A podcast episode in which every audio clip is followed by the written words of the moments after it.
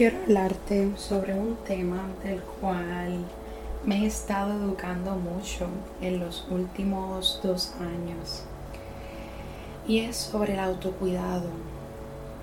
Y he estado hablando a muchas masas sobre ese tema.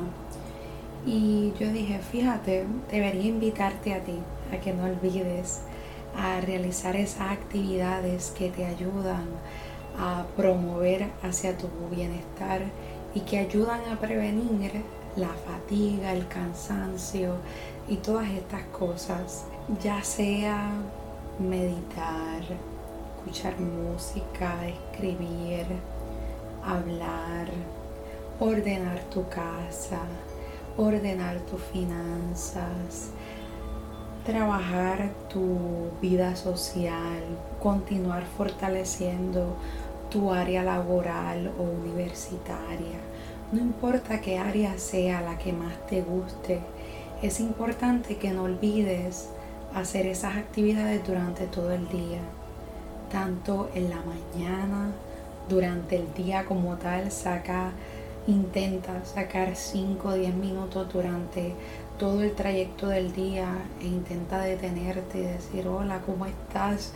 ¿Cómo ha ido tu día? Qué bueno que lo has sobrevivido. Vamos a continuar esta otra parte siendo positivo y eh, apreciándome y aunque sea detenerme durante el día para hacer un chiste, enviar un meme o una imagen graciosa, eh, hazlo, tómate ese tiempo para ti, porque en la medida en que tú te pones como prioridad a ti, el resto de tu día va a fluir mucho mejor. También no olvides autocuidarte a la hora de descansar y regalarte ese espacio, aunque sean 10 minutos antes, antes de dormir, y leer, hacer una corta meditación, hacer respiraciones profundas, algo que te llene para que así puedas invertir en ti completamente y puedas mantener un balance en tu vida. Y deseaba pasar a eso, a recordarte que eso que tanto te encanta hacer durante el día y que esperas al fin de semana hacerlo, puedes intentar integrarlo en la semana también para que así ese proceso de autocuidado se dé mucho más fuerte.